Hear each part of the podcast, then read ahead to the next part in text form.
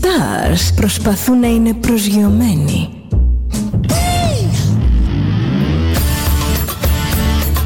Ένα star είναι συνέχεια στον αέρα. Συνέχεια στον αέρα. Στο Διοδέλτα ζεις μαζί του.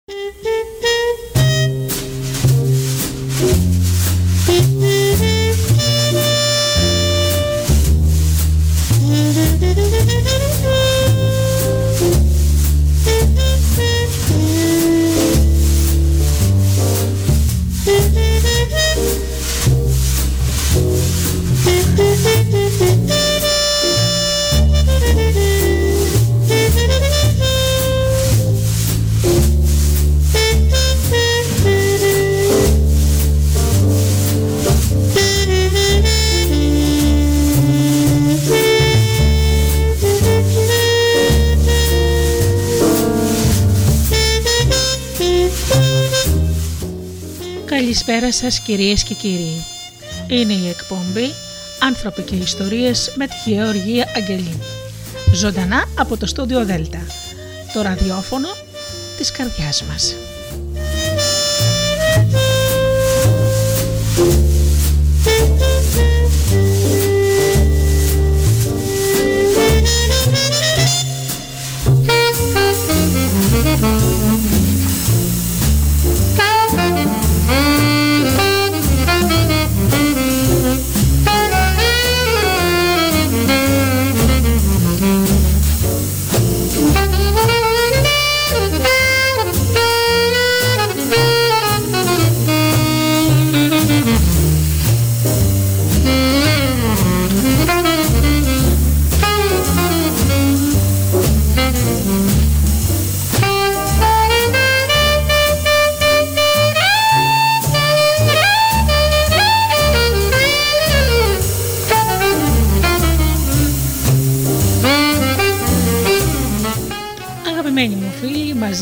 Πάντα στις 8 το βράδυ της Παρασκευής με την εκπομπή «Άνθρωποι και Ιστορίες». Σήμερα το θέμα μας είναι η δυναμική του φόβου.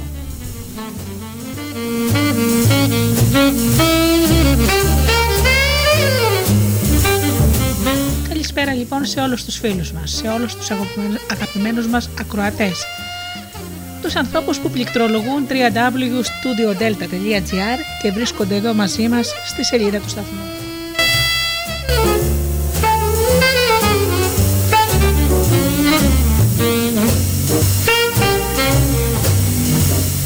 Καλησπερίζω και τους ανθρώπους που μας ακούν από τις μουσικές σελίδες στις οποίες φιλοξενούμαστε όπως είναι το Live 24.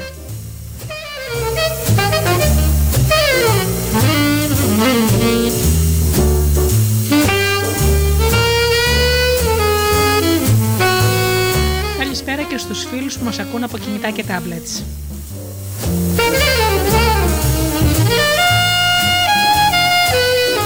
Φυσικά την καλησπέρα μου στους αγαπημένους μου συνεργάτες, τον Τζίμι, την Αφροδίτη και την Ωρα.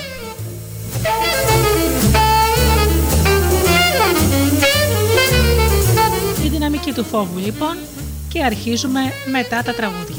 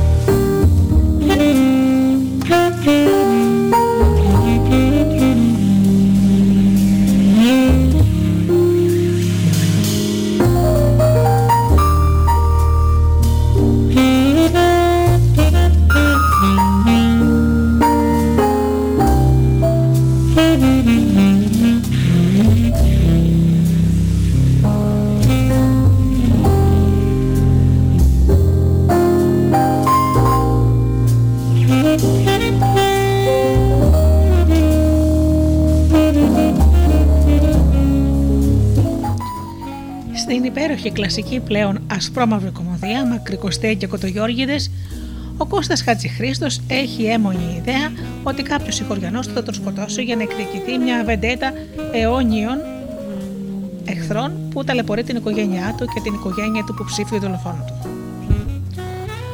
Ο δολοφόνος αγωνιά και αυτός με τη σειρά του θα τον σκοτώσει ο Χατζηχρήστος και προσπαθεί να κρυφτεί.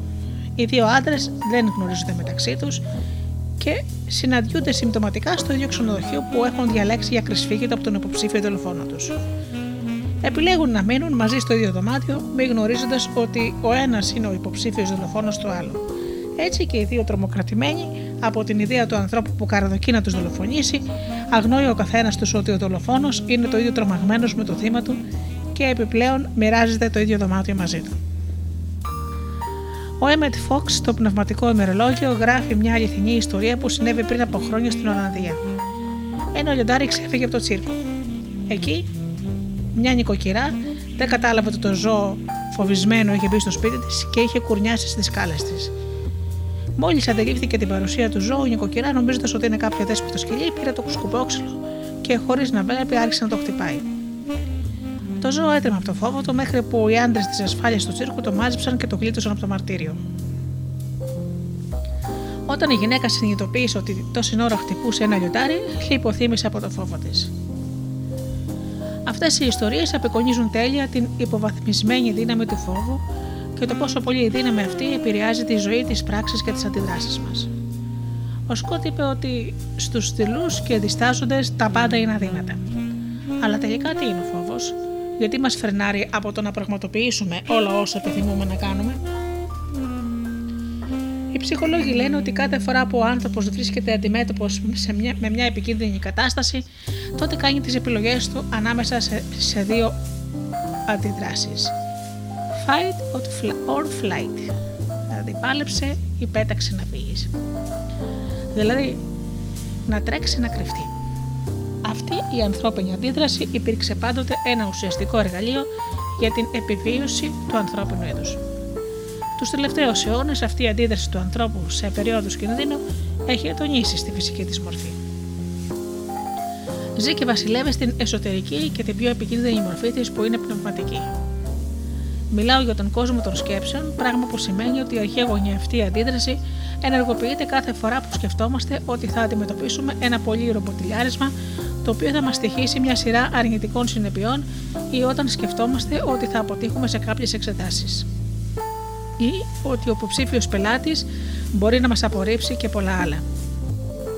Με απλά λόγια, η σκέψη και μόνο μπορεί να προκαλέσει τέτοια αναστάτωση, σαν η μάχη να έχει ήδη αρχίσει να δίνεται. Και τότε είναι που το σώμα, το πνεύμα και οι αισθήσεις επηρεάζονται αρνητικά. Ο φόβος είναι κάτι που μπορείτε να απομακρύνετε και όχι κάτι από το οποίο εσείς μπορείτε να απομακρυνθείτε.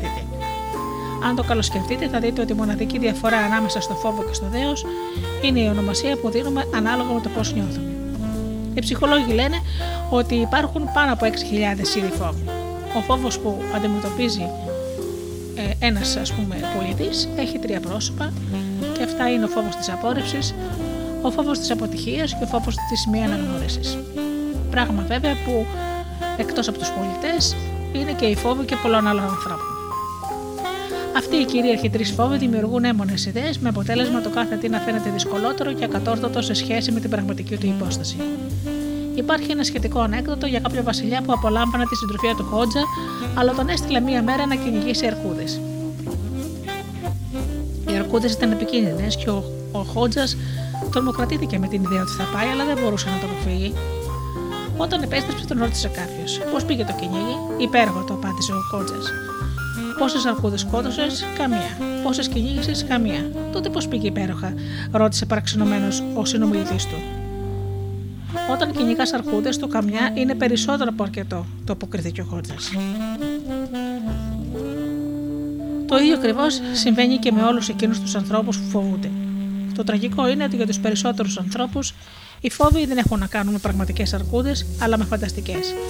Με αυτόν τον τρόπο ζουν τη ζωή τους περικυκλωμένοι από ανύπαρκτους φανταστικούς υποθετικούς, ασχημάτους τους φόβους, ζουν τη ζωή μέσα στο φόβο και την ιδέα του φόβου. Ουσιαστικά ζουν τη ζωή τους όχι επειδή φοβούνται, αλλά απλά επειδή φοβούνται το φόβο τους. Και αυτό είναι κρίμα. Η Ελεανόρ Ρούσβελτ είχε πει: Γίνεσαι δυνατότερος, αποκτάς κουράγιο και αυτοπεποίθηση. Με τις εμπειρίες τις οποίες βιώνεις κάθε φορά που, έρχεται, που έρχεσαι πρόσωπο με πρόσωπο με το φόβο. Τότε είναι που μπορείς να πεις στον εαυτό σου: Κατάφερα να επιβιώσω μέσα σε αυτόν τον δρόμο. Μπορώ να, να τα καταφέρω με, τον επόμενο, και το, με το επόμενο πράγμα που θα μου συμβεί. Θα πρέπει να κάνεις αυτό που νομίζεις ότι δεν μπορείς να κάνεις.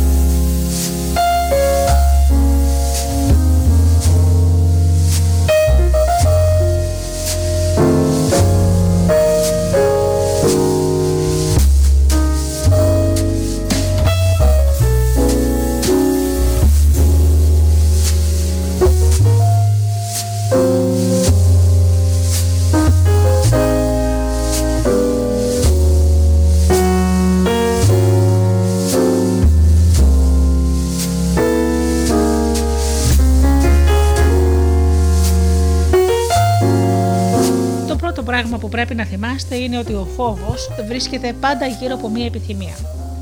Θέλετε να γίνετε διάσημος, ο πιο διάσημος άνθρωπος στον κόσμο. Τότε υπάρχει φόβος. Τι θα γίνει όταν δεν καταφέρετε, έρχεται φόβος. Έρχεται ο φόβος σαν ένα υποπροϊόν, υποπροϊόν της επιθυμίας και σας δυναστεύει. Θέλετε να γίνετε ο πλουσιότερος άνθρωπος στον κόσμο. Τι θα γίνει να προτύχετε, αρχίζετε να τρέμετε. Ιδού ο φόβος. Ο φόβος ξυπνάει από την επιθυμία μας να κατέχουμε κάτι. Είναι υποπροϊόν. Επειδή υπάρχει επιθυμία, γι' αυτό και υπάρχει φόβος. Αν δεν έχετε επιθυμία, τότε δεν υπάρχει φόβος. Ο, ο Μπέρτεναντ Ρούσελ είχε πει κάποτε ότι το να κυριεύει στο φόβο είναι το ξεκίνημα της σοφίας. Αν το βάλουμε στα πόδια, κυνηγημένοι από το φόβο, αποδεικνύεται η τρομακτική δύναμη που ο φόβος μπορεί να έχει επάνω μας. Ω άνθρωποι έχουμε μόνο ένα είδος ενέργειας, αλλά δυστυχώς συνήθως την επενδύουμε στο φόβο, στο θυμό, στην απληστία, στη ζήλια. Η ίδια ενέργεια από τη στιγμή που είμαστε συνειδητοί, επικεντρωμένοι στον εαυτό μας, αλλάζει πορεία προς την ευδαιμονία, την έκσταση, την ευγνωμοσύνη, την αγάπη. Ο φόβος είναι κάτι που προέρχεται από την άγνοια του ανθρώπου, επειδή τις περισσότερες φορές δεν μπορεί να καταλάβει κάτι. Ο φόβος έχει χαρακτηριστεί σαν ένα υποπροϊόν κάποιας επιθυμίας. Όταν ο άνθρωπος θέλει να πετύχει κάτι και έχει διακαή επιθυμία να αποκτήσει κάτι, εμφανίζεται η σκέψη ότι μπορεί και να μην τα καταφέρει. Και η σκέψη της μη επιτυχίας δίνει ζωή στο φόβο. Ο φόβος είναι πλέον γεγονός. Ο φόβος είναι αυτό που γεννιέται για τους περισσότερους τουλάχιστον ανθρώπους ταυτόχρονα με την επιθυμία για κάτι. Με άλλα λόγια, ο φόβος είναι μια μορφή ενέργειας που υπάρχει σε όλους τους ανθρώπους. Ο άνθρωπος επενδύει ενέργεια στο φόβο αντί να επενδύει ενέργεια στην προσπάθεια και τη μάχη. Ο, ο Έσωπος είχε πει: Μερικοί άνθρωποι, φοβούμενοι μικρούς κινδύνους, υφίστανται πολύ μεγαλύτερες συμφορές. Όταν ο άνθρωπος φοβάται, αλλοιώνεται η ταυτότητα της ψυχής του. Αλλάζει η ψυχοσύνθεσή του. Εκείνος που φοβάται αγωνιά μόνιμα και συστηματικά. Η αγωνία του τον φρενάρει και τον πετρώνει, τον κάνει άκαμπτο. Η αγωνία για κάτι που δεν αλλάζει είναι περιττή. Το ίδιο και η αγωνία για κάτι που αλλάζει. Μου είχε πει κάποτε κάποιος φίλος. Τότε γιατί αγωνιούν οι άνθρωποι; Ο φόβος με τη σειρά του δημιουργεί ενέργεια. Αυτή η ενέργεια, όπως και κάθε ενέργεια, δεν μπορεί να εξοδετερωθεί. Μπορεί μόνο να μετατραπεί, να μετατοπιστεί, να αλλάξει ροή. Έτσι και ο φόβος. Όταν κάποιος προσπαθεί να σκοτώσει το φόβο του, μπερδεύεται, διότι προσπαθεί να εξαφανίσει κάτι που δεν εξαφανίζεται, γιατί απλά δεν υπήρξε ποτέ. Ο φόβος δεν είναι κάτι υπαρκτό. Είναι το υποπροϊόν, υποπροϊόν των επιθυμιών μας, το οποίο εμφανίζεται με τα συναισθήματα της αποτυχίας, του θεμού, της ζήλιας, των ανοχών, της μελαγχολίας και τόσων άλλων αρνητικών συναισθημάτων που έπονται αυτόν.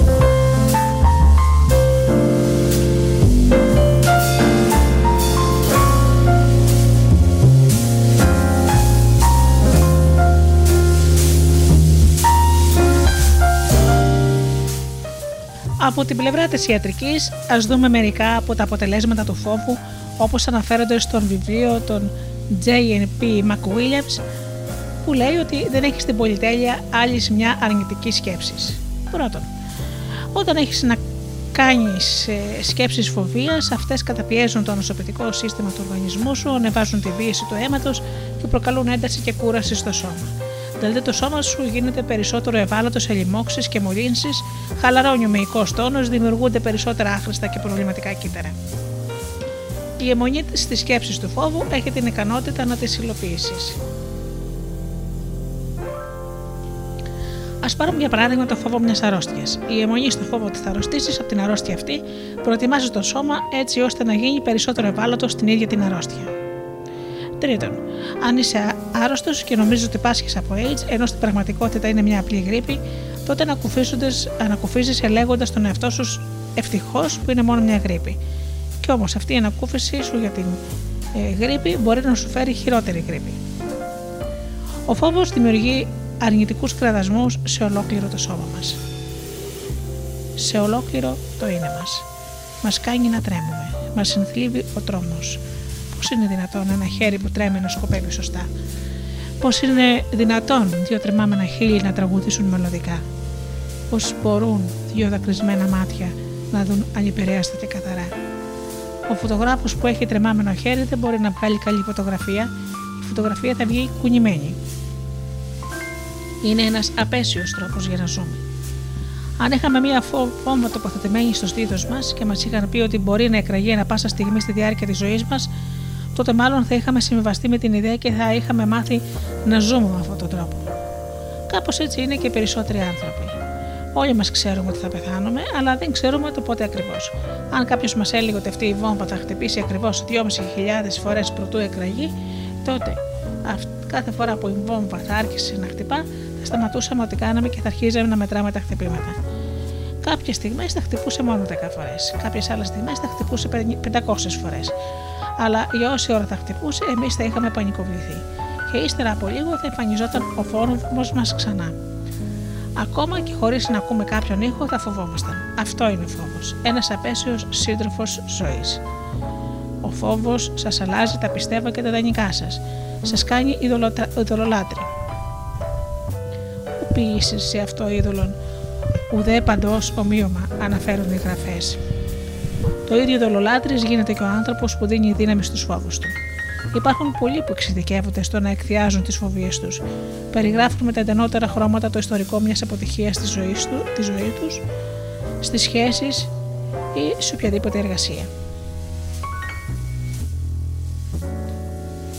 Υπάρχουν άνθρωποι που έχουν γίνει βαθιστόχαστοι ιατρικοί αναλυτές των σοβαρότερων ασθενειών, από τις οποίες συνήθως δεν κρυφεύουν ούτε και οι ίδιοι. Τέτοιοι άνθρωποι καταλήγουν να χάνουν το κριτήριο του προορισμού τους στη ζωή. Δεν έχουν πια κρίση, η κρίση τους έχει εξασθενήσει. Είναι αδύναμοι, ατροφικοί και δεν μπορούν να αποφασίσουν τον προορισμό τους. Ο φόβος μετατρέπει τον άνθρωπο σε βρικόλακα και σε τιμωρήχο. Ο φόβος σας κάνει να ξεθάβετε παλιές πίκρες, απογοητεύσεις, κακίες και ενοχές. Ο φόβος ξεδιπλώνει την απόλυτη διάσταση της άρνησης μπροστά στα πόδια σας. Εκείνος που πραγματικά θα μπορούσε να το φιλοσοφήσει θα ανακαλύψει ότι ο φόβος και το μίσος έχουν κοινή αφετηρία. Επειδή θα αντιληφθεί ότι από τη στιγμή που θα σταματήσει να φοβάται, να πάψει και να μισεί. Φόβος και μίσος είναι αδέλφια της συμφοράς, της αρρώστιας, της ανεπάρκειας και της αποτυχίας. Με το φόβο ο άνθρωπος γίνεται υπερβολικά λεπτολόγος, εξονυχιστικός, αναλυτικός, βαρύς και αργός. Ο άνθρωπος που φοβάται γίνεται ιατροδικαστή της μελλοντικής του επιτυχίας. Τεμαχίζει ένα σώμα που ακόμα δεν έχει πεθάνει. Τεμαχίζει τα συναισθήματά του, τις πράξεις του, προτού καν τα βιώσει. Όλοι μας ξέρουμε ότι η υπερβολική ανάλυση δεν βοηθάει πάντα στην κατάκτηση της επιτυχίας. Δυστυχώς όμως οι περισσότεροι έχουν ξεχάσει ότι η ανθρωπότητα σήμερα έχει ξεπεράσει την εποχή της ψυχανάλυσης και βρίσκεται στην εποχή της ψυχοσύνθεσης. Γι' αυτό είναι κακό για τον άνθρωπο να ανατέμει και να αναλύει συνεχώς γιατί εκείνος που αναλύει και τεμαχίζει συνεχώς δεν κάνει τίποτε άλλο παρά να προσπαθεί να αναλύσει και να τεμαχίσει τον ίδιο το Θεό. Ο φόβος έχει τις δικές του αλότροπες μορφές, όπως θυμός, φθόνος, κακίας, συκοφαντία, ηρωνία και τόσες άλλες. Μια μορφή θεωρείται αλότροπη όταν εμφανίζεται με διαφορετικά πρόσωπα. Το αντίθετο του φόβου είναι η αγάπη. Εκείνος που αγαπάει δεν φοβάται. Δεν μπορεί να φοβάται. Δεν αισθάνεται φόβο, γιατί η αγάπη υπερτερεί. Η αγάπη τον διωγγώνει, τον φορτίζει και τον επεκτείνει. Ο φόβος συρρικρώνει, ρητιδώνει, παχώνει τα κύματα, τα κύτταρα του σώματος, του νου και της ψυχής. Θέλετε να μην φοβάστε και δεν ξέρετε τι να κάνετε; Θέλετε να κάνετε πράγματα αλλά φοβάστε και δεν μπορείτε; Ξεκινήστε αμέσως τώρα. Σταματήστε να ζηλεύετε και να φθονείτε και να κρατικάρετε τους άλλους. Η ζήλια και η κριτική είναι αλότροπες μορφές του φόβου. Προσπαθήστε να κατανοήσετε το φόβο σας. Αυτό θα το κάνετε με το να παραδεχτείτε ότι φοβάστε και αμέσως μετά θα ανακαλύψετε τι είναι αυτό που φοβάστε. Αναλύστε το. Γίνετε ο ιτροδικαστής γιατί αυτό πιστέψτε με είναι το πραγματικό πτώμα. Τα πτώματα είναι ακίνδυνα. Οι σκέψεις που κάνουμε εμείς για τα πτώματα είναι που μας δημιουργούν τους κινδύνους. Πάψτε να έχετε έμονε ιδέες και επιθυμίες κατοχής. Πείτε στον εαυτό σας: Ναι, θέλω και μπορώ να πετύχω, αλλά θα το κάνω και αυτό με κέφι και όχι με θυμό. Άγχος, συκοφαντίες και ζήλιε. Πείτε στον εαυτό σας: Θα το κάνω αυτό το ταξίδι και θα διασκεδάσω. Και ζήστε το τώρα. Μόνο το τώρα έχει την ασφαλεία. Όταν αντιληφθείτε την τέχνη του να ζείτε τη στιγμή, θα ανακαλύψετε ότι οι φόβοι σας λιγοστεύουν. Αποδειχτείτε την αβεβαιότητα του αγνώστου και το πλησία του ξένου. Μη φοβάστε κάτι που δεν το έχετε ξανακάνει. Τολμήστε το και θα δείτε ότι η αποδοχή της αβεβαιότητας είναι το τίμημα της επιτυχίας.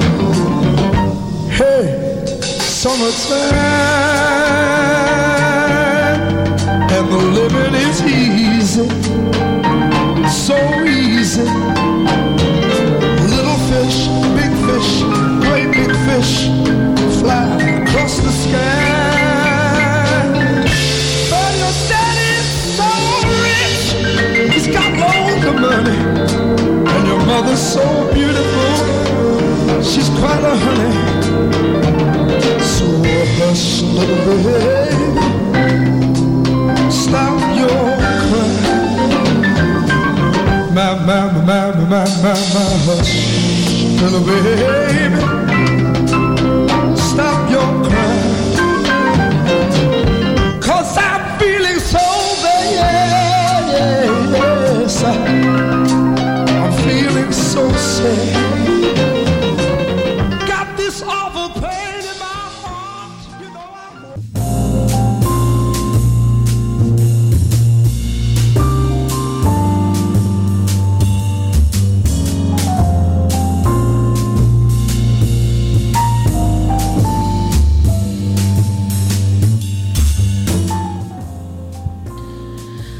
Επίσης, ο φόβος δημιουργεί αγωνία. Ο φόβος σας σας κάνει να αγωνιάτε και να άγχεστε άδικα. Υπάρχει μια ιστορία που ο Χότζα έτρεχε ολόγυμνος για να πάει σε ένα ραντεβού σε κάποια γειτονική πόλη. Ο κόσμος τον ρωτούσε γιατί κυκλοφορούσε έτσι. Βιαζόμουν τόσο πολύ να ντυθώ που ξέχασα τα ρούχα μου, τους απάντησε. Ο φόβος σας μπερδεύει. Σας κάνει να ξεχνάτε, να χάνετε, να μπερδεύεστε τον προορισμό σας. Σήμερα οι ευρωπαϊκές εταιρείες έχουν καθορισμένες πτήσεις.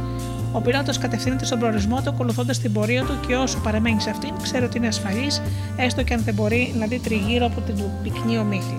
Όταν βγει από την πορεία του, κινδυνεύει, γι' αυτό επιστρέφει αμέσως. Κάθε φορά που μισείτε, που φθονείτε, που φοβάστε, που θυμώνετε, βγαίνετε από την πορεία σας. Όταν σας συμβαίνει μια τέτοια κατάσταση, πρέπει να επιστρέψετε χωρίς χρονοτρεπή στη σωστή πορεία, στρέφοντας τη σκέψη σας στην επιτυχία. Μόνο έτσι θα φτάσετε ασφαλείς στον προορισμό σας. Ο φόβος σας εξασθενεί, σας απορροφά τη δύναμη. Όποιος επαγγε... όποιον επαγγελματία φωτογράφο και να ρωτήσετε θα σας πει ότι το μυστικό για μια καθαρή φωτογραφία βρίσκεται στη συγκέντρωση του φόκους. Όταν το focus δεν είναι σωστά ρυθμισμένο, η φωτογραφία βγαίνει θολή και κουνημένη. Το ίδιο συμβαίνει και με τους ανθρώπους που κάνουν φοβισμένες σκέψεις. Η κάθε φοβισμένη σκέψη δημιουργεί μέσα μας αστάθεια. Πόσοι και πόσοι είναι εκείνοι που ενώ σκέφτονται τη χαρά και την επιτυχία, σκέφτονται παράλληλα τη λύπη και την αποτυχία. Ενώ σκέφτονται την υγεία και την μακροζωία, σκέφτονται την αρρώστια και το θάνατο. Χρειάζεται μετά να ρωτάτε γιατί οι ζωές τους είναι θολές ή κουνημένες. Ο φόβος προκαλεί μίσος. Είναι η εξονική τομογραφία του μίσους. Ο Έμετ Φόξ εμπνευσμένα δίνει το πιο κάτω παράδειγμα. Κάποιος κάποτε είπε ότι είναι λογικό να μισήσει ένα εγκληματία όπως ο Χίτλερ για τα εγκλήματα που έχει διαπράξει. Εσείς συμφωνείτε, αυτό είναι μεγάλη αυταπάτη. Μπορείτε να καταπιαστείτε μπορεί να καταπιείτε μια δόση από βετριόλι και να νομίζετε ότι προστατεύετε τον εαυτό σας, λέγοντας Αυτή η γουλιά είναι για το Χίτλερ. Δεν πρέπει να αμφιβάλλατε για το ποιος θα δεχτεί τις συνέπειες του δηλητηρίου. Κάποιος άλλος είπε: Μα έχω το δικαίωμα να είμαι θυμωμένος, εννοώντας ότι υπήρξε θύμα μιας πολύ άσχημης συμπεριφοράς. Αυτό βέβαια είναι παράλογο. Δεν υπάρχει κανείς που να δίνει ένα τέτοιο δικαίωμα, και αν δεν υπήρχαν οι γενικότεροι νόμοι, δεν θα είχαμε ένα σύμπαν, αλλά ένα χάος. Αν πιείτε δηλητήριο, θα πεθάνετε, γιατί έτσι είναι ο νόμος. Για τον ίδιο λόγο, αν κάνετε αρνητικές σκέψεις, είναι σαν να παραγγέλνετε βάσανα, άσχετα με το αν σας φαίνεται ότι έχετε δικαίωμα να το κάνετε. Ο φόβος θολώνει την κρίση σας. Αν πάρετε ένα ταξί από την πλατεία Κολιάτσου και κατά τη διαδρομή ανά 5 λεπτά αλλάζετε γνώμη για το που θέλετε να πάτε, ο ταξιτζής θα σταματήσει και θα σας βγάλει από το αυτοκίνητο. Δυστυχώς όμως αυτό κάνουν οι περισσότεροι άνθρωποι στην καθημερινή τους ζωή. Ο φόβος τους τους κάνει να χάνουν το κριτήριο του προορισμού τους στη ζωή και έτσι έρχεται το μπέρδεμα και η σύγχυση. Ο φόβος σας κάνει παράφρονα. Ο μεγάλος φόβος αγνοεί τη λογική, είχε πει ο Θοκυδίδης. Φυσικά γιατί όταν φοβάστε, παρανοείτε και ενώ ξέρετε τι πρέπει να κάνετε, δεν το κάνετε διότι φοβάστε. Πράξη παράνοια λοιπόν. Σε κάτι παλιές κινηματογραφικές ταινίες, τις οποίες ο ηθοποιός πρέπει να κάνει κάτι παράτολμο για να σώσει τη ζωή του. Κι όμως, παγώνει από τον δρόμο του και δεν το κάνει καταλήγοντας να πεθάνει. Πώς είναι δυνατόν να κάνουμε πράξεις ενάντια στο συμφέρον μας, αυτό όμως κάνουμε όταν φοβόμαστε, χτυπάμε το κεφάλι μας στον τοίχο. Αντί να δουλεύουμε και να έρθουμε πιο κοντά στην υλοποίηση του σκοπού της ζωής μας. Ο φόβος είναι απόδειξη ενός εκφυλισμένου μυαλού, είχε πει ο Βεργίλιο.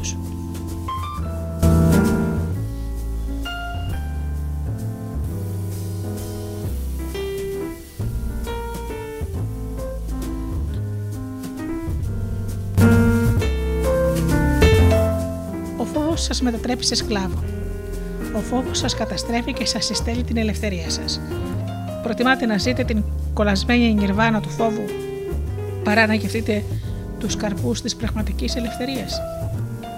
Γιατί, γιατί αυτό θέλει τόλμη, θέλει αρετή και τόλμη η ελευθερία, έγραψε ο εθνικός ποιητής Σολομός, περιγράφοντας λυρικά ότι ένα από τα αντίδοτα του φόβου είναι το ξεβόλεμα και η ταλαιπωρία της τόλμης που θα ανοίξει τις πόρτες της απελευθέρωσης.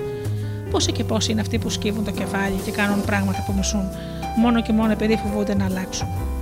Πόσοι και πόσοι είναι αυτοί που καταδυναστεύονται σε ένα γάμο, σε μια σχέση, σε μια δουλειά που μισούν και δεν κάνουν τίποτα για να απελευθερωθούν, μόνο και μόνο επειδή τους τρομάζει η ανασφάλεια του άγνωστου, το μυστήριο του καινούριου, η διαδικασία της αλλαγής. Ακόμα ο φόβος σας παθιάζει, με ένα πάθος τυποτένιο ποταπό αρρωστημένο. Ένα πάθος ηχαμερό. Ο Σέξπιρ είπε ότι από όλα τα ποταπά πάθη, ο φόβος είναι το πιο επικατάρετο. Αναρωτιέστε τι κάνει και είναι επικατάρετο το πάθος. Σας κάνει ένα βασανισμένο βρικόλακα, που συνεχώς βρίσκεται σε αναζήτηση αίματος. Αυτό βέβαια το λέω μεταφορικά, γιατί στη συγκεκριμένη περίπτωση, όταν λέω αναζήτηση αίματος, δεν εννοώ παρά την επιβεβαίωση ότι ο φόβος είναι μια πραγματικότητα από την οποία δεν μπορείτε να ξεφύγετε. Έχετε πέσει θύμα αυτής της κατάστασης. Αυτή η ευθεπιβεβαίωση σας ξεζουμίζει ενεργειακά και δεν σας αφήνει δυνάμεις, πνεύμα και προοπτική να σχεδιάσετε το ταξίδι σας για να βρείτε τον δρόμο της λύσης.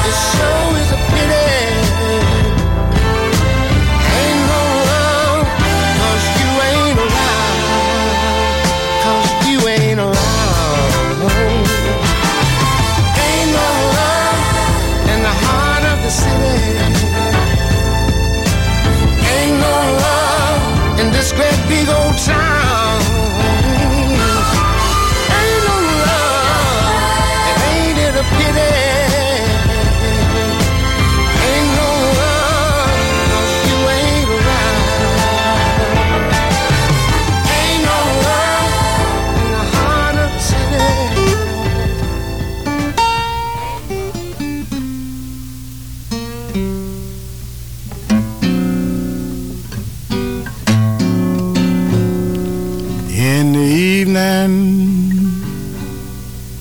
in the evening, Mama, when the sun go down.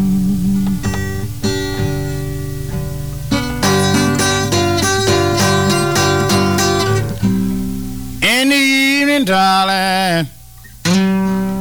I'd climb when the sun go down.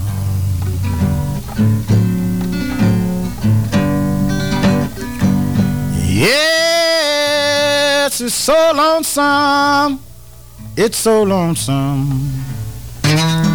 Out of cloud when the one you love is not around. Or when the sun go down. Last night I was laying sleeping. Not a cloud was sleeping all by myself.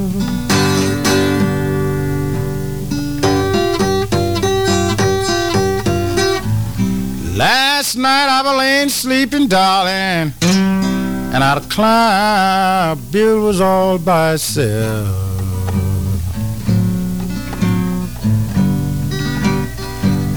Yes, but the one that I really in love with, out of class, she was sleeping someplace else when the sun go down.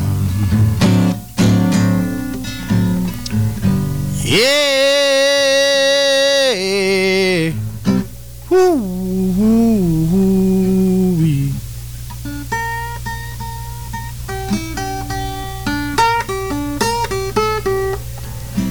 Yeah. Woo, woo, woo.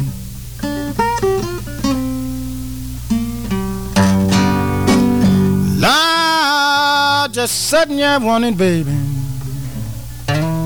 Why, everybody can have a good time, but poor me. When the sun go down, sun rises in the east, and out of cloud it sets well in the west.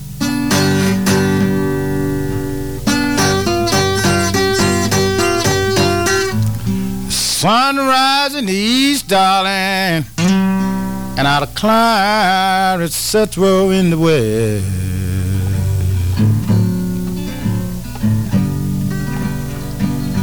Yes, it's so hard, so hard to tell.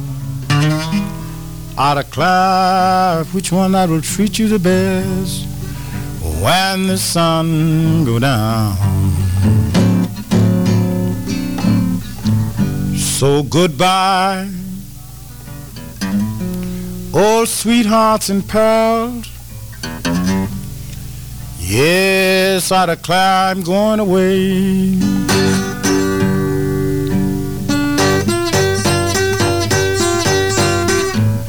I may be back to see you again, little girl, some old rainy day.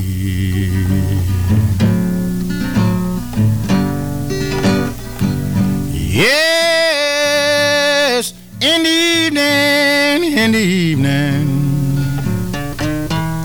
out of cloud when the sun go down, when the sun go down.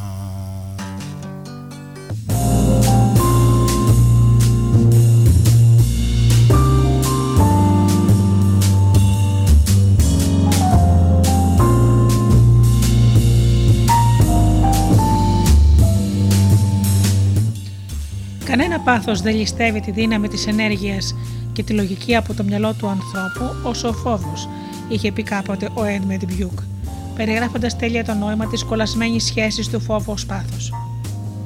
Ο Πλάτωνας πάλι είπε ότι ο φόβος είναι η αναμονή ενός μελλοντικού κακού. Αυτή η αναμονή γίνεται μέσα μας τόσο ισχυρή, ώστε μετατρέπεται σε αυτοπληρούμενη προφητεία. Αυτό που φοβάστε, αυτό θα συμβεί. Σας συμβαίνει γιατί εσείς προγραμματιστήκατε έτσι ώστε να το κάνετε να συμβεί. Ο βρικόλακας βρήκε αίμα για άλλη μια νύχτα. Ο φόβος σας κάνει επικίνδυνο και αντιδημοφιλή. Αν οι άλλοι ξέρουν ότι φοβάστε, τότε είστε αναξιόπιστο, έστω και αν αυτοί φοβούνται περισσότερο από εσά. Γι' αυτό θυμηθείτε. Κανένας δεν μπορεί να εμπιστευτεί τον φοβισμένο, να τον λυπηθεί, ναι. Να τον εμπιστευτεί, ποτέ. Έτσι θα πιστευόστε σαν το παιδί σας σε κάποιον οδηγό σχολικού που φοβάται να οδηγήσει στην πόλη σε ώρα αιχμής. Κανείς δεν αγαπά πραγματικά εκείνον που φοβάται, είπε ο Αριστοτέλης. Ο φόβος σας κάνει μαζοχιστή. Αυτό ακριβώς περιέγραψε ο Έσοπο όταν έλεγε ότι πολλοί άνθρωποι, φοβούμενοι μικρούς κινδύνους, υφίστανται πολύ μεγαλύτερες συμφωνές. Το δράμα είναι ότι και οι ίδιοι το γνωρίζουν. Όταν λοιπόν γνωρίζετε το πάθος σας και δεν το αλλάζετε, τότε έχετε μετατραπεί σε μαζοχιστή. Σε αυτομαστιγούμενο θρησκόληπτο χωριάτη που νομίζει πως θα ξυλωθεί με το να μαστιγώνει την πλάτη του μέχρι αιμορραγίας. Ο φόβος σας οδηγεί στην κόλαση. Όταν φοβάστε την κόλαση, σημαίνει πως ήδη βρίσκεστε εκεί γιατί ο φόβος είναι προσωποποίηση της κόλασης. Ξέρετε, πολλούς φοβισμένους και ευτυχισμένους ανθρώπους. Εγώ ξέρω πολλούς φοβισμένους, κολλασμένους ανθρώπους που πραγματικά υποφέρουν. Ο φόβος δημιουργεί παρεστήσεις. Σας κάνει τοξικομανή. Συνεχώς σας τροφοδοτεί με στοιχεία. Τα στοιχεία αυτά δεν είναι αληθινά, είναι ψεύτικα. Εσείς τα, τα εκλαμβάνετε ως αληθινά, γιατί μόνο έτσι ισχυροποιείται και αποδεικνύεται μέσα σας η ύπαρξη του φόβου. Και τότε είναι όπου ο φόβος αυτός αλλάζει ταυτότητα. Γίνεται χρήσιμος φόβος. Αλλάζει μορφή έκφρασης και εικόνα. Καμουφλάρεται όπως ακριβώς και η αμαρτία. Ο ίδιος ή ο ίδιος ο διάβολος. Αυτό που οι περισσότεροι άνθρωποι αποκαλούν φόβο δεν είναι παρά ανησυχία. Δεν πρέπει να φοβάστε ούτε τη φτώχεια ούτε τη φυλακή. Μόνο το φόβο να φοβάστε, είχε πει ο επίκτητος. Θυμός και φόβος. Τι συμβαίνει με το θυμό; Ο θυμός δεν είναι παρά ο φόβος μεταμφιεσμένο. Ο θυμός είναι εκδηλωμένος φόβος. Όταν δεν έχετε να φοβηθείτε τίποτα, τότε δεν έχετε και τίποτα για να θυμώσετε. Αν δεν θέλετε κάτι, τότε δεν θυμώνετε αν δεν σας το δώσουν οι άλλοι, διότι δεν φοβάστε ότι δεν θα το αποκτήσετε. Αν δεν περιμένετε τίποτα από τους άλλους, δεν θυμώνετε γιατί ό,τι και να κάνω. Δεν θυμώνετε επειδή δεν φοβάστε ότι αυτά που κάνουν είναι αντίθετα από αυτά που περιμένατε. Όταν δεν φοβάστε το θάνατο, δεν θυμώνετε όταν κάποιος προσπαθεί να σας σκοτώσει. Όταν ξέρετε ότι κανείς δεν μπορεί να σας πληγώσει, δεν θυμώνετε. Γιατί δεν φοβάστε ότι θα πληγωθείτε, γιατί δεν πρόκειται να πληγωθείτε. Ποια είναι λοιπόν τα λάθη που κάνουμε όταν έρχεται η στιγμή να αντιμετωπίσουμε το φόβο; Πρώτο λάθος. Ο φόβος δεν κατακτάται. Δεν μπορείτε να κατακτήσετε το φόβο. Ο φόβος πρέπει να κατανοείτε. Τη στιγμή που αρχίζετε να σκέφτεστε και να κατακτήσετε το φόβο, έχετε ήδη αποδεχτεί την ύπαρξή του, τη δύναμή του επάνω σας. Ο φόβο είναι μια σκιά. Δεν μπορείτε να την πολεμήσετε. Πρέπει κανείς να έχει επίγνωση για το αν πολεμάει με κάτι που δεν υφίσταται και δεν είναι παρά η ίδια του η προβολή, το δικό του είδωλο στον καθρέφτη. Όταν πολεμάτε το δικό σας είδωλο, τότε η μάχη είναι αργή, βασανιστική και καταδικασμένη.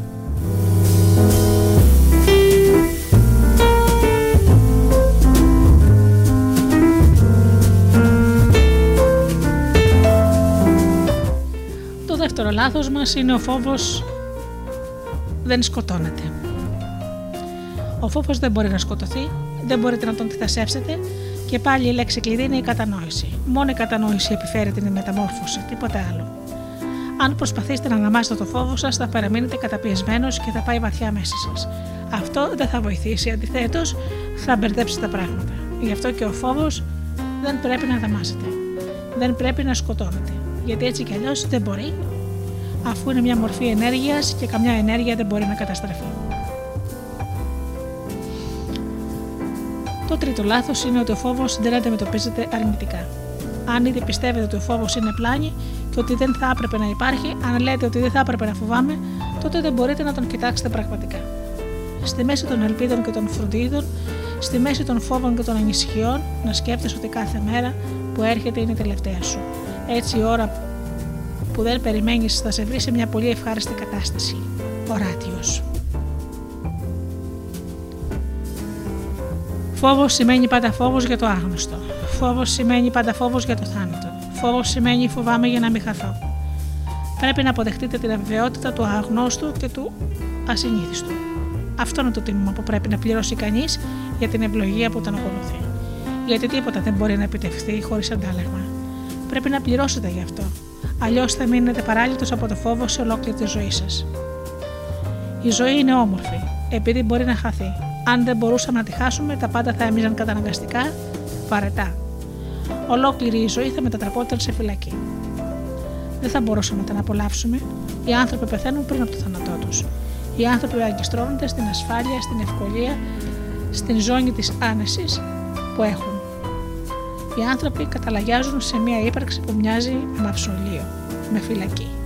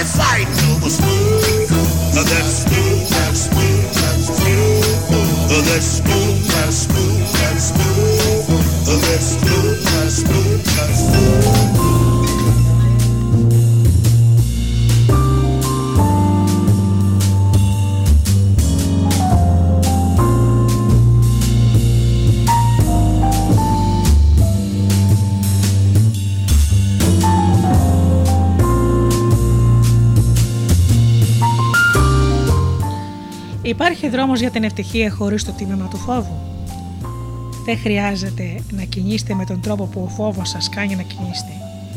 Κινηθείτε με τρόπο που η αγάπη σας κάνει να κινείστε. Η χαρά είναι μια από τις ψηλότερες εκφράσεις του Θεού. Είναι η ζωή. Στην πραγματικότητα είναι μείγμα ζωής και αγάπης. Η βίβλος λέει Πάντες οι του Θεού ηλάλαζον». Όταν κατανοούμε την θεϊκότητά μας πρέπει να βιώνουμε χαρά. Η χαρά έχει την ιδιότητα να απλώνεται ενώ ο φόβος προκαλεί συστολή. Όταν κάποιος λέει μπορώ, εκείνη τη στιγμή διακρίνουμε μια κίνηση του σώματός του προς τα εμπρός. Όταν κάποιος λέει δεν μπορώ, παρατηρούμε μια συστολή. Δεν είναι δυνατόν να φαντάζεστε κάποιον να λέει δεν μπορώ και να είναι γεμάτος αισιοδοξία και ενεργητικότητα.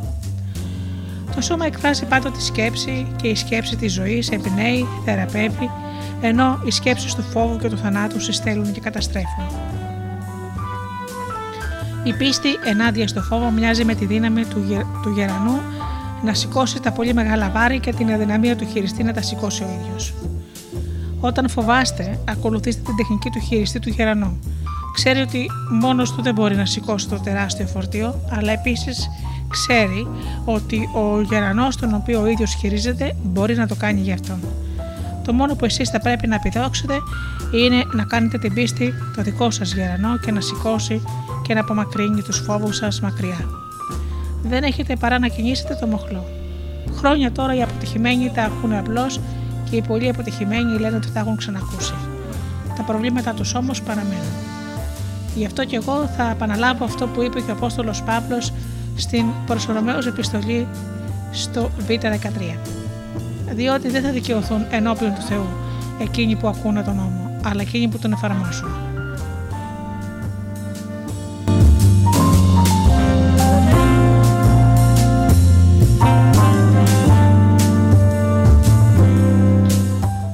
Τι δεν μπορεί να προκαλέσει λοιπόν το φόβο, σχεδόν οτιδήποτε. Μερικές από τις πιο συνηθισμένες αιτίες που προκαλούν φόβο είναι οι εξής. Ο θάνατος, ο επώδυνος θάνατος, ο πόνος, να μιλάτε δημόσια, να πετάτε, να κάνετε λάθη, να αποτυγχάνετε, να σας αποδοκιμάσουν, να σας απορρίπτουν, η θέα των ανοιχτών πλοίων, οι οδοντίατροι, οι ενέσεις, η αστυνομία, τα διαγωνίσματα, η μοναξιά, το αίμα. Και υπάρχουν και άλλα τραυματικές εμπειρίες και νευρολογικοί συσχετισμοί. Μπορεί κανείς να δει από την παραπάνω λίστα ότι ακόμα και καταστάσεις που συνδέονται με κάποιο κίνδυνο μπορούν να προκαλέσουν φόβο. Τι κίνδυνος για παράδειγμα μπορεί να ενεδρεύει σε ένα ηλιοβασίλεμα. Στο βιβλίο τους «Η ζωή χωρίς φόβο» οι Joseph and David Wolp περιγράφουν παραστατικά την επιρροή και τη δύναμη που μπορεί να έχουν οι λεγόμενοι νευρολογικοί συσχετισμοί και ο φόβος. Ένας άντρας αναστατωνόταν κάθε φορά που έβλεπε τον ήλιο να δει χωρίς να ξέρει το γιατί. Κατά το παρελθόν, το άτομο αυτό είχε προβληματική σχέση με μια γυναίκα. Κάθε απόγευμα πήγαινε σε ένα τηλεφωνικό θάλαμα να τη τηλεφωνήσει. Η σχέση τους δεν πήγαινε καλά. Εκείνη ενδιαφερόταν και για κάποιον άλλον. Στις τηλεφωνικές τους συνδιαλέξει, εκείνος εκλυπαρούσε να μην τον εγκαταλείψει, αλλά μάταια. Συνήθως τα τηλεφωνήματα αυτά γινόταν το απόγευμα και κατά τη διάρκεια των τηλεφωνημάτων ένας κόκκινος ήλιος βυθιζόταν στον ορίζοντα. Αυτή η εικόνα χαράκτηκε στη μνήμη, μου, στη μνήμη του και συνδέθηκε με τα οδυνηρά συναισθήματά του. Έτσι τα βίωνε κάθε απόγευμα εφόσον βρισκόταν σε ανοιχτό χώρο παρόλο που πια δεν τον ενδιαφέρει η σχέση εκείνη.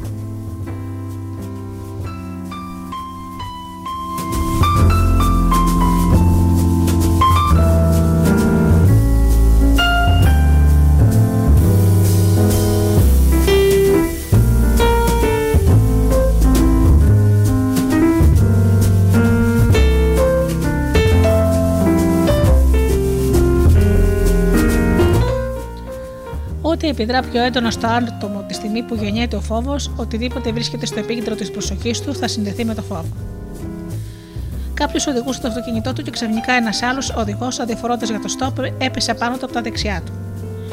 Ο φίλος μας τρομοκρατήθηκε τόσο πολύ που από τότε άρχισε να πανικοβάλλεται κάθε φορά που ένιωθε άλλο αυτοκίνητο να τον πλησιάζει από τα δεξιά. Δεν ένιωθε τρόμο με τα αυτοκίνητα που ερχόταν από τα αριστερά του, αλλά μόνο από τους οδηγούς που βρισκόταν στην δεξιά του πλευρά. Είναι ενδιαφέρον ότι συχνά ο φόβος παραμένει παρόλο που η ανάμειξη του γεγονότος που τον γέννησε έχει από καιρό χαθεί. Μπορεί κανείς να καταλάβει καλύτερα γιατί οι συνήθειες είναι ανθεκτικές και μακρόβιες αν συνειδητοποιήσει ότι εξαρτώνται από τα μονοπάτια στο νευρικό σύστημα τα οποία δημιουργούνται με την μάθηση. Τα μονοπάτια αποτελούνται από νευρώνες με μονομένα νευρικά κύτταρα. Ένας νευρώνας ενεργοποιείται όταν τον ερεθίζει ένας άλλος νευρώνας. Αυτό συμβαίνει μόνο όταν το σημείο όπου οι δύο νευρώνες συναντώνται έχει τη δυνατότητα να μεταφέρει οθήσεις από το ένα στο άλλο. Η ικανότητα αυτή επέρχεται σαν αποτέλεσμα της μάθησης. Ένα σημείο συνάντησης που έχει γίνει αγώγιμο λέγεται σύναψη. Η αγώγιμη ικανότητα μιας σύναψης αυξάνεται με τη μάθηση. Επειδή συγκεκριμένοι νευρώνες συνδέονται μεταξύ τους με συνάψεις, η διέγερση από ένα συγκεκριμένο ερέθισμα οδηγεί σε μια συγκεκριμένη αντίδραση. Φυσικά, κάθε ανθρώπινη δραστηριότητα περιλαμβάνει τη διέγερση χιλιάδων νευρώνων από κοινού. Αν για παράδειγμα μια μητέρα κρατάει το μωρό της συστηματικά με ένα συγκεκριμένο τρόπο όταν το ταΐζει, τα αισθήματα που συνδέονται με τη στάση αυτή θα γίνουν ύστερα από λίγο έναυσμα που θα απο- προκαλούν έκρηση σάλιου και άλλες αντιδράσεις που συνδέονται με το φαγητό. Αυτό σημαίνει ότι οι αντιδράσεις αυτές θα εμφανίζονται στο παιδί όταν βρίσκεται σε αυτή τη στάση, ακόμα και αν δεν υπάρχει φαγητό. Ακόμα και τα αντικείμενα μπορεί να, υπάρξουν, να υπάρχουν, όπως ας πούμε το μπεμπερό, τα οποία επίσης συνδέχεται να αποκτήσουν τη δύναμη να προκαλούν τις αντιδράσεις αυτές.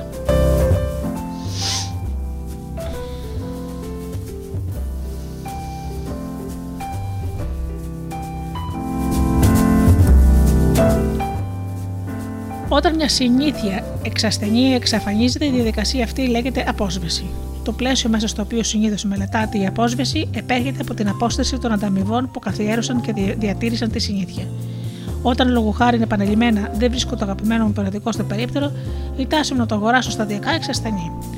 Ή όταν ο αγαπημένος μου κινηματογράφος είναι συνεχά- συνέχεια σφιχτικά γεμάτος, αρχίζω να επισκέπτομαι όλο και συχνότερα κάποιον άλλον κινηματογράφο που θα μου φανεί συμπαθής ως χώρος και θα με ικανοποιούν οι προβολές του. Προκειμένου να εξασθενήσει μια φοβική συνήθεια, μια ανταγωνιστική αντίδραση, πρέπει να παρουσιαστεί ταυτόχρονα με αυτήν. Παράδειγμα, κάποιος φοβάται τη θαλασσοταραχή και το υπεροκειάνι με το οποίο ταξιδεύει, προβάλλεται η κινηματογραφική ταινία της αρεχία του. Τότε είναι πολύ πιθανόν η αναστάτωση και ο φόβος του εξαιτίας της φουρτούνα να εξασθενήσει καθώς ταξιδεύοντας παρακολουθεί την αγαπημένη του ταινία. Στα εργαστήρια θάρρος που κατά καιρούς διοργανώνονται από ψυχολόγους χρησιμοποιείται το χιούμορ σαν εναλλακτικό μέσο αποφυγής του φόβου της απόρρεψης κάνοντας τους ίδιους τους συμμετέχοντες να έχουν ενεργό ρόλο σε όλη τη διαδικασία με καταπληκτικά αποτελέσματα.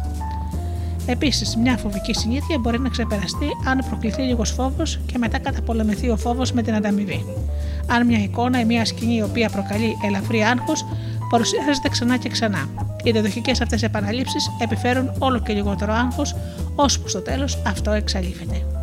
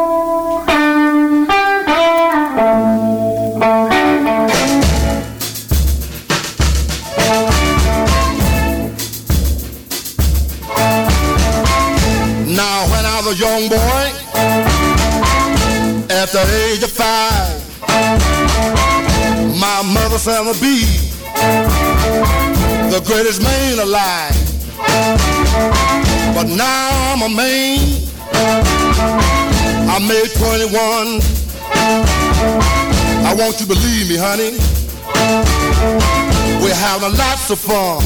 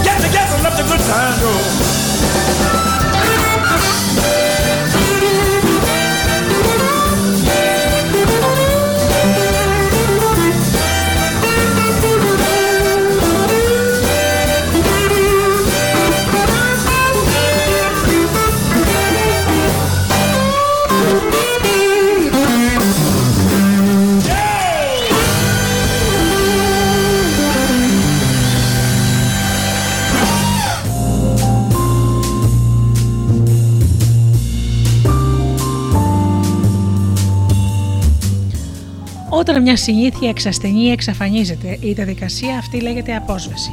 Το πλαίσιο μέσα στο οποίο συνήθως μελετάται η απόσβεση έρχεται από την απόσταση των ανταμοιβών που καθιέρωσαν και διατήρησαν τη συνήθεια. Όταν παραδείγματος χάρη δεν βρίσκω το περιοδικό, στο περίπτωρο η τάση μου να το αγοράσω στατικά εξασθενεί. Έτσι λοιπόν, προκειμένου να εξασθενήσει και η φοβική συνήθεια, μια ανταγωνιστική επίδραση πρέπει να παρουσιαστεί ταυτόχρονα με αυτήν.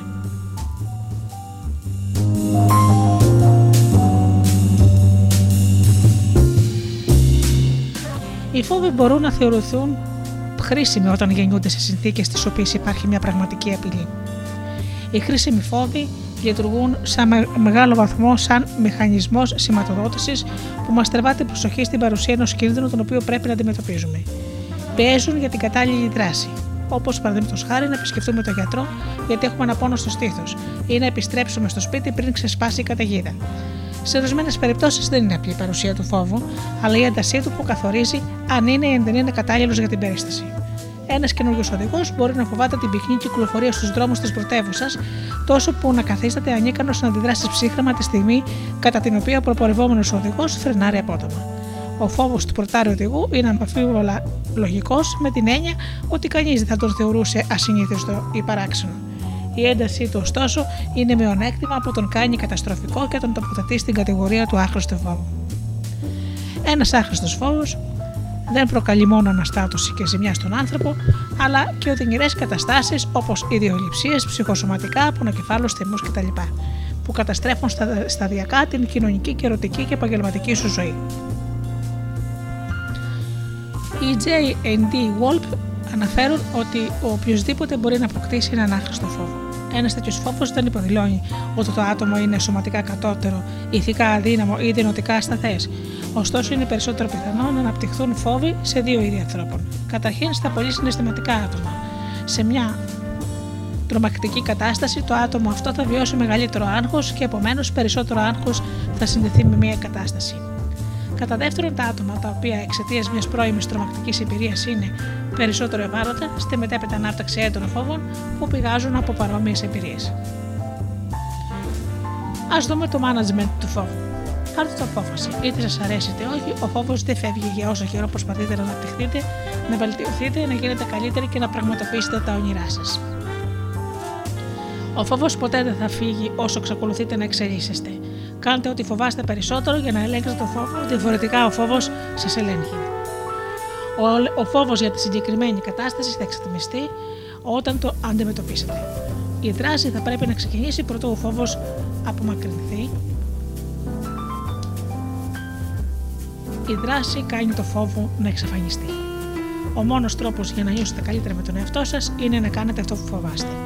Το λάθος των περισσότερων ανθρώπων είναι ότι πρώτα περιμένουν να νιώσουν καλά και μετά να αναλάβουν δράση. Το σωστό είναι πρώτα να αναλάβετε δράση και μόνο τότε θα νιώσετε καλά. Μόνο έτσι θα κατορθώσετε να απομακρύνετε το φόβο και να αποκτήσετε αυτοπεποίθηση. Όταν βρίσκεστε σε μια περιοχή που δεν σας είναι οικία, δεν αντιμετωπίζετε μόνο φόβο εσείς, αλλά και οι άλλοι. Σε μια ταινία δράση, ο ήρωας, τον οποίο εσάρκωνε ο γνωστός ηθοποιός Ζαν Κλοντ Βαντάμ, έτρεχε μέσα στην κλούση ζούγκλα να κρυφτεί από τους κακούς που τον κυνηγούσαν. Μαζί του είχε μια κοπέλα που ήταν πολύ φοβισμένη. Κάποια στιγμή για να της δώσει κουράγιο, της είπε: Αν είναι δύσκολο για μας, είναι και για αυτούς. Δεν είστε μόνοι στο φόβο. Έχετε και τον υπόλοιπο κόσμο να σας κάνει παρέα. Το να προσπαθείτε να βγείτε από το φόβο είναι λιγότερο τρομακτικό από το να ζείτε κάτω από το μεγάλο υποσυνείδητο φόβο, ο οποίος προέρχεται από ένα συνέστημα ανικανότητας. Όσο περισσότερο ευαίσθητοι νιώθουμε, τόσο έντονο είναι το συνέστημα ότι ζούμε μια ζωή μέσα σε ανεξέλεγκτες από εμάς καταστάσεις. Έχουμε συνέχεια αιμονές.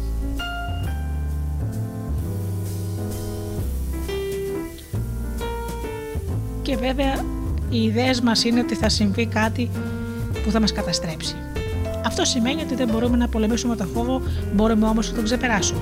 Γι' αυτό θα το πετύχουμε αυτό με το να μεταφε- μετατρέψουμε στο σύντροφό μας το φόβο, ο οποίος θα μας κάνει παρέα σε όλες τις πεθανέ περιπέτειές μας. Αν κάθε άνθρωπος φοβάται κάθε φορά που έχει να κάνει κάτι καινούριο στη ζωή του και υπάρχουν τόσοι πολλοί που προχωρούν παρά τους φόβους τους, τότε μάλλον θα πρέπει να συμπεράνουμε ότι ο φόβος όχι, αλλά ο τρόπος που αντιμετωπίζουμε το φόβο είναι το ουσιαστικό πρόβλημα. Υπάρχουν άνθρωποι που τον αντιμετωπίζουν από μια θέση δύναμης και ενεργητικότητας και ενθουσιασμού. Κάποιοι άλλοι τον αντιμετωπίζουν παραλύοντας, μελαγχολώντας και πονώντας. Γι' αυτό θα πρέπει να αναλάβετε τις ευθύνες σας τώρα, αφού αναλογιστείτε τις φορές που κατηγορείτε κάποιους άλλους για το που εσείς βρίσκεστε στη ζωή σας ή κατηγορείτε τον εαυτό σας ή ακούτε τα λόγια της κονσοματρίστη.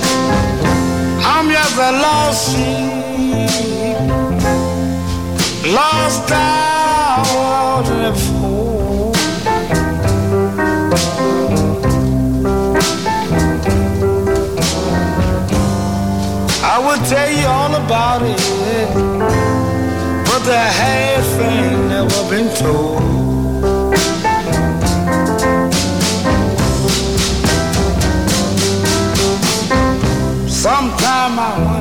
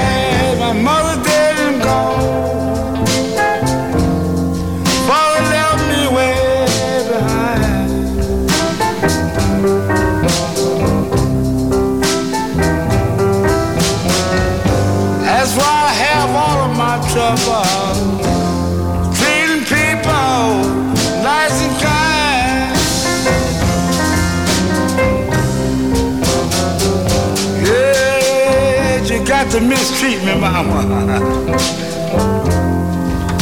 Woman, I want you to tell me so.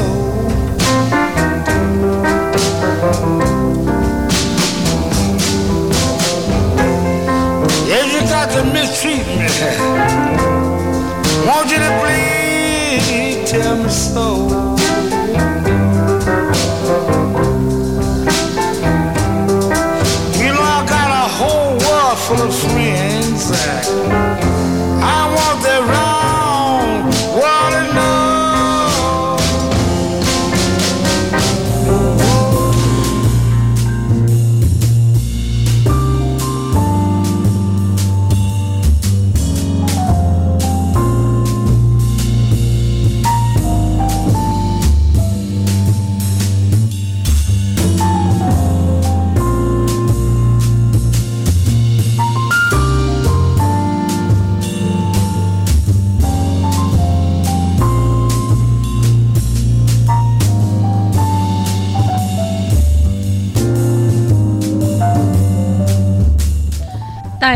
αντίδοτα του φόβου. Πρώτον, η υπνότητα. Μήπως θεωρείτε τον εαυτό σας θύμα των περιστάσεων ή αναλαμβάνετε τις ευθύνες σας για οτιδήποτε σας σημαίνει στη ζωή; Εμείς είμαστε υπεύθυνοι. Γιατί εμείς είμαστε οι δικοί εκείνων των συναισθημάτων που παίρνουν από κοντά μας την ευχαρίστηση της ζωής. Να θυμάστε πως αν είμαστε σε θέση να δημιουργούμε τη δική μας δυστυχία, αυτό σημαίνει ότι μπορούμε να δημιουργούμε και τη δική μας ευτυχία. Κάθε φορά που δεν αναλαμβάνετε τις ευθύνες σας, βάζετε τον εαυτό σας στην κατάσταση του πόνου και έτσι μειώνετε τις πιθανότητες να χειριστείτε το φόβο αποτελεσματικά. Σταματήστε να αποποιήσετε τις ευθύνες σας και μην κατηγορείτε κανέναν για ό,τι και να σας συμβαίνει. Συνειδητοποιήστε ότι δεν έχει κανένα απολύτως νόημα να κατηγορείτε οποιονδήποτε και οποιαδήποτε εξωτερική δύναμη για οτιδήποτε συμβαίνει στη ζωή σας.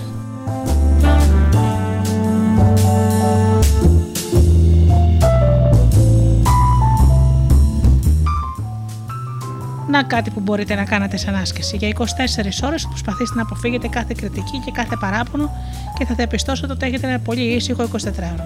Σταματήστε να κατηγορείτε τον εαυτό σας και απλά παραδεχτείτε ότι εσείς είστε υπεύθυνοι για τις αποφάσεις σας.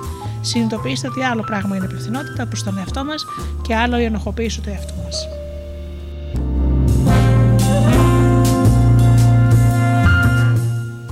Δεύτερο αντίδοτο, η θετικότητα. Δυστυχώς οι περισσότεροι άνθρωποι αποδέχονται ότι το αρνητικό είναι και ρεαλιστικό, ενώ το θετικό είναι μη ρεαλιστικό. Είναι εξωπραγματικό, αυτό όμως είναι τρελό.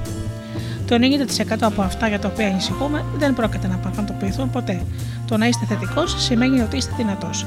Το υποσυγείται το εφαρμόζει τα λόγια που του λέμε εμείς ή οι κονσωματροί. Άσχετα αν αυτά που λέγονται είναι αλήθεια ή ψέματα. Τα λόγια που ακούει, το υποσυνείδητο τα εκλαμβάνει σαν αλήθειες και ενεργεί σαν να γίνεται κάτι ήδη. Μα όταν ενεργείτε σαν να γίνεται κάτι κακό, τότε και η ανταπόκριση των άλλων προς εσάς είναι επίσης η ίδια. Γι' αυτό μην τρέφετε, στο νου σας, με, γι αυτό μην τρέφετε το νου σας με αρνητικές σκέψεις που θα γεμίσουν με αρνητική ενέργεια και θα απομακρύνουν την ουσιαστική δύναμη από πάνω σας.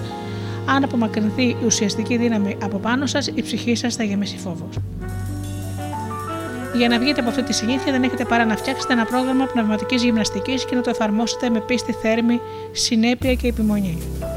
Να μερικά πράγματα που μπορείτε να κάνετε. Αρχίστε να διαβάζετε θετικά και παρακινητικά βιβλία. όπως ο αλχημιστής, η δύναμη του υποσυνείδητου, η τέχνη του πλούτου και πολλά άλλα. Πάρτε μικρές καρτελίτσες και γράψτε πάνω τις δικές σας φράσεις παρακίνησης. Προσοχή, θα γράφετε μόνο μία σε κάθε καρτέλα. Μερικές φράσεις μπορεί να είναι.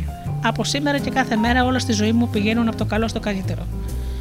Δεν βλέπω την απόρρεψη σαν απόρρεψη, αλλά σαν ευκαιρία να μάθω καλύτερα την τέχνη της επιτυχίας. Είμαι γεννημένος νικητής. Είμαι ο καπετάνιος της δικής μου ζωής και είμαι ένας καλός καπετάνιος.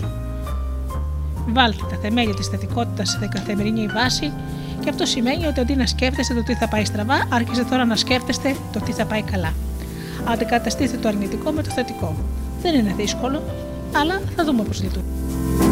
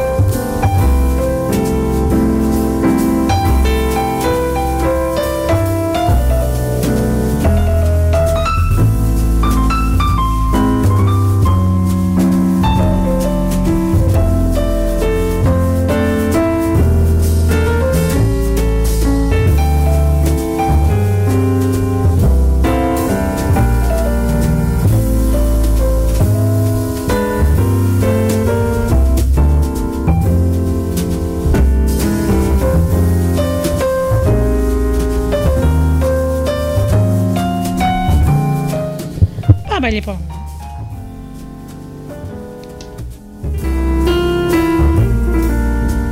Βάλτε τα θεμέλια της θετικότητας- της θετικότητας σε καθημερινή βάση. Αυτό σημαίνει ότι αντί να σκέφτεστε το τι θα πάει στραβά, αρχίστε τώρα να σκέφτεστε το τι θα πάει καλά. Και να δούμε πώς λειτουργεί. Κάθε πρωί που ξυπνάτε, να ακούτε ευχάριστη ορχιστρική μουσική. Μπορεί να είναι κλασική μουσική Mozart ή Vivaldi ή οποιαδήποτε άλλη χαρούμενη μουσική νιώθετε ότι σας παρακινεί. Θα σας βοηθήσει να υποστηρίξει τις θετικές σας σκέψεις. Καλύτερα να προτιμάσετε τραγούδια χωρίς λόγια και να έχει γρήγορη, ζωηρή και χαρούμενη μουσική. Εγώ προτιμώ το swing. Μου αρέσει πάρα πολύ. Δοκιμάστε το. Αν έχετε φτιάξει δικά σας συναισθήματα παρακίνησης, βάλτε στο γραφείο σας, στο πορτοφόλι σας, στο πνοδωμάτιό σας και να τα διαβάζετε κάθε πρωί. Μπορείτε να κάνετε όμορφα μικρά κάδρα και να τα κρεμάσετε σε κάποιους τοίχους διακριτικά. Καθώς ντύνεστε και ενώ παίζει το CD, αρχίστε να επαναλαμβάνετε τις θετικές σας δηλώσεις που έχετε επιλέξει. Αν κάνετε γυμναστική την ώρα που γυμνάζεστε, εξακολουθείτε να κάνετε θετικές σκέψεις. Όταν παίρνετε πρωινό ή πίνετε τον καφέ σας, διαβάζετε μερικές σελίδες από κάποιο παρακινητικό βιβλίο προσωπικής βελτίωσης ή την Αγία Γραφή. Σημειώσεις από σεμινάρια που έχετε τυχόν παρακολουθήσει θα είναι πολύ χρήσιμα. Προσοχή, όχι τηλεόραση ή εφημερίδα. Τα πρώτα λεπτά της ημέρας είναι τα πιο κατάλληλα για να τροφοδοτήσετε το πνεύμα σας με πλούσια πνευματική πρωτενη, ακριβώς όπως κάνετε με τον οργανισμό σας όσον αφορά το φαγητό. Το πρωινό το πρόγευμα λοιπόν είναι αυτό που θα κρατήσει τον οργανισμό σας σε φόρμα και δύναμη. Έτσι, οι πρώτες πρωινές σκέψεις, η, πρώτη, η πρωινή πνευματική τροφή είναι αυτές που θα διατηρήσουν το αποζημίτετό σας σε και την ψυχή σας βεβαίως σε φόρμα για την υπόλοιπη μέρα. Γι' αυτό και εσείς πείτε όχι στα κάθε μορφής πρωινά σκουπίδια, είτε αυτά είναι υλικά είτε πνευματικά. Οδηγώντας τον προορισμό σας να ακούτε ευχάριστη μουσική ή να σκέφτεστε θετικά πράγματα. Αν όλα σας πάνε στραβά, τότε να σκέφτεστε με θετικό τρόπο πώς θα τα ισιώσετε. Το, βρά- το βράδυ πριν κοιμηθείτε, διαβάστε ένα ευχάριστο βιβλίο, ακούτε ήρεμη μουσική και προς Θεού μην δείτε ποτέ ειδήσεις πριν κοιμηθείτε. Σβήνοντας το φως, να κάνετε τις θετικές σας δηλώσεις.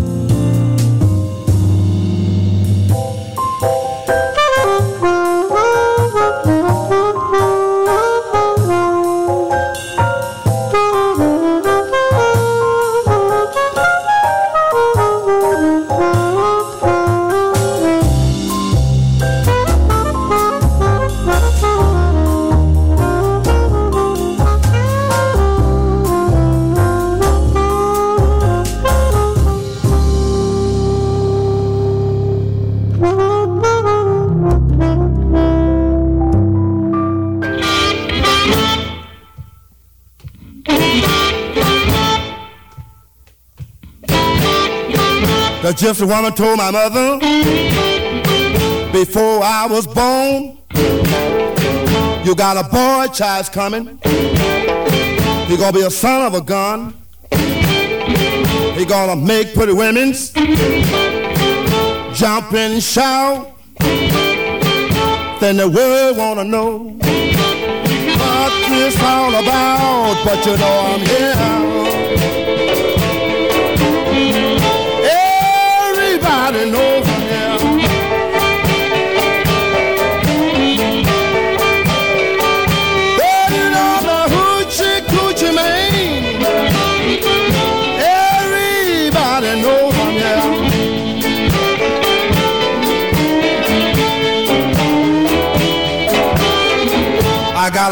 A cat bone. I got a mojo too. I got a John the Conqueror. I got to mess with you. I'm gonna make you girls lead me by my hand. Then the world will know I'm the hoochie coochie man. But you know I'm here.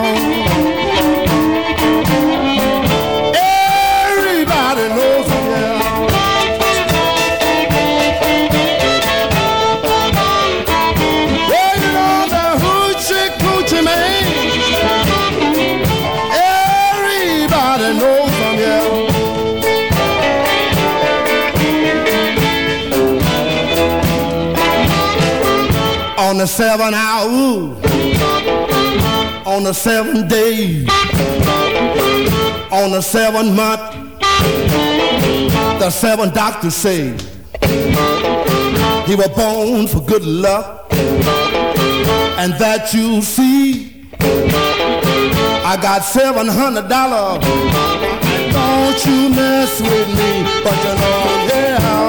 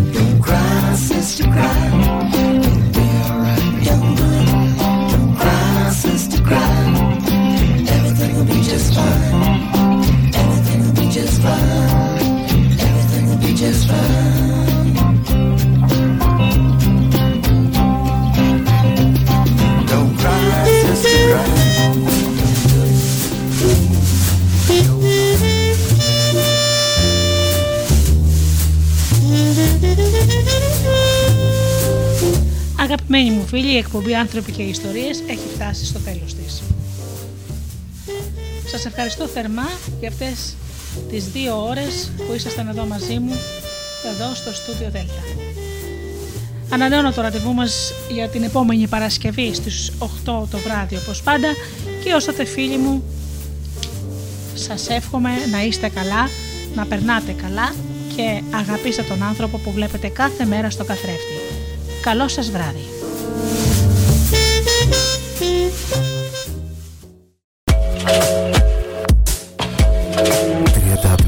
diventa triadiar.